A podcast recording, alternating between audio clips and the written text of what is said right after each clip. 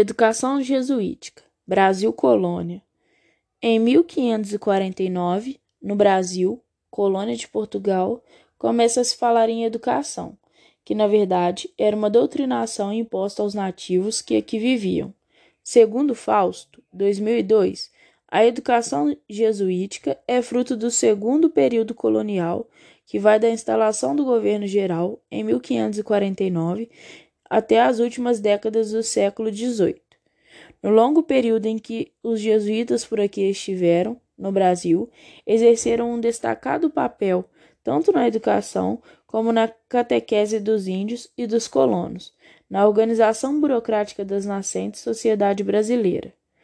Em 1550, os missionários colocaram em funcionamento, na Bahia e em São Vicente, duas escolas de ler e escrever, com os meninos órfãos, visando, sobretudo, a formação de sacerdotes que pudessem se somar aos jesuítas em seu trabalho catequético. Em 1553, chegava chega um novo grupo de jesuítas sob o comando de Padre Manuel da Nóbrega. Os jesuítas e suas obras espalharam-se pelo país em regiões como São Paulo, Rio de Janeiro, Pernambuco e Bahia. Em 1570, já possuíam oito estabelecimentos de ensino, sendo cinco escolas de nível elementar e três colégios de nível médio. As escolas e colégios jesuítas, subsidiados pelo Estado português, se obrigavam a formar gratuitamente sacerdotes para a catequese, instruir e educar indígenas, mamelucos e os filhos dos, dos colonos brancos. O estudo é encarado como fundamental, um espaço para a guerra de, ide de ideias contra o protestantismo e na preservação dos valores morais e na difusão da cultura cristã europeia. Inicia-se assim um processo de criação de escolas elementares, secundárias, seminários e missões, que se espalham pelo Brasil até o ano de 1759, quando os jesuítas são expulsos do país pelo Marquês de Pombal. Neste período de 210 anos, eles catequizaram maciçamente os índios, educaram os filhos dos colonos, formaram novos sacerdotes e a elite intelectual brasileira, promoveram o controle da fé e da moral dos habitantes e a difusão e unificação da, da língua portuguesa, de norte e sul do país. No Brasil, era prioritário as escolas de ensino elementar e alguns colégios que preparavam a elite dirigente local e encaminhavam para o curso superior em Portugal. A implementação se deu por intermediário do formalismo pedagógico. Este formalismo consiste na contradição existente entre os princípios cristãos europeus, os, ensina os ensinados nas escolas, e a realidade moral dos trópicos. O formal se contrapõe ao real, existindo um contraste entre práticas e princípios ensinados nas escolas, nos colégios, na igreja e os efetivamente vividos na prática. O proclamado está distante da realidade. Com isso, aceitava-se que o importante não é ser, e sim parecer correto. Para manter a dependência da colônia, o rei de Portugal proibiu a criação de universidades no Brasil. Se no início dos se no início os colégios foram utilizados pelos jesuítas na catequese do nativo, principalmente junto às crianças, para que lhes servissem de intérpretes diante dos índios adultos, posteriormente passam a instruir apenas os descendentes dos colonizadores. Coube aos indígenas e posteriormente aos mestiços e negros a educação para o trabalho através do convívio.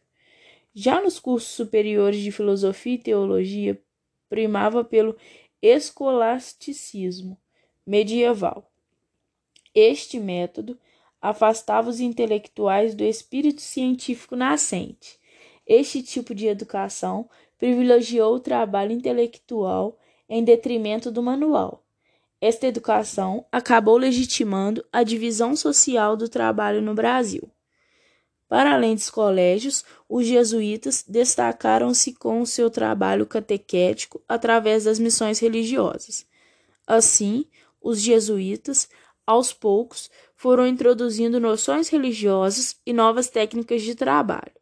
Com isto, além de se tornarem os únicos responsáveis pela formação da elite colonial, ainda comercializaram, comercializavam seus produtos excedentes, construíam igrejas, ensinavam a orar, difundiam o catecismo e rezavam as missas todas as manhãs. Trabalhavam e cantavam músicas para os devotos. Os padres jesuítas foram os maiores responsáveis pela catequese do índio, construindo um imenso patrimônio em gente, terras e rendas. Além de converter os nativos ao catolicismo, batizando-os, mudando seus hábitos e ensinar-lhes a língua portuguesa, os jesuítas se tornaram grandes agentes de aculturação indígena pela civilização cristã ocidental. Isso fragilizou-os e os transformaram em presa fácil dos colonos, que, apesar da oposição dos padres, invadiam missões e escravizavam os nativos já fragilizados. Facilitaram assim a expansão do domínio português. Na educação e na catequese, os sermões dos jesuítas eram importantíssimos. Neles, os padres usavam uma linguagem simples, direta e que impressionasse o público que os ouvia, constituído por pessoas rudes, ignorantes, analfabetas, ou seja, homens, mulheres e crianças que não estavam habituados à reflexão. Com os sermões, os jesuítas procuravam estimular as pessoas a sentirem um remorso, o medo, a culpa, impondo-lhes a ideia de pecado, de céu, de inferno, de diabo e a possibilidade de salvação dos infiéis pelo perdão dos pecados, pela misericórdia divina e pela conversão dos povos nativos, através de sua adesão ao catolicismo. Além de sermões, os jesuítas usavam outro recurso para divulgar e converter os nativos, chamados de gentios, a fé católica, o teatro e a música. As peças eram a, a, as peças eram representadas e músicas cantadas na linguagem indígena ou em português. Abordavam questões do cotidiano dos nativos, mas também inculcavam-lhes a, religiosidade e a moral católica, trabalhando com ideias do bem, do mal, pecado e virtude, representando divindades, adorando, adoradas pelos nativos e defendendo o monoteísmo cristão. A Companhia de Jesus veio ao Brasil com o objetivo maior de evangelizar os nativos e transformar a população nativa e colonial em adeptos do catolicismo. Essa ideia vingou, para além dos indígenas, não foi à toa que, mesmo a pedagogia dos jesuítas perdurou após a expulsão. É o discurso e a ação jesuíticos ficaram, não só porque são exemplos perfeitamente válidos hoje para tantos, mas porque conseguiram impor, mesmo a seus críticos, uma série de objetos culturais. Flores, 2003, página 88.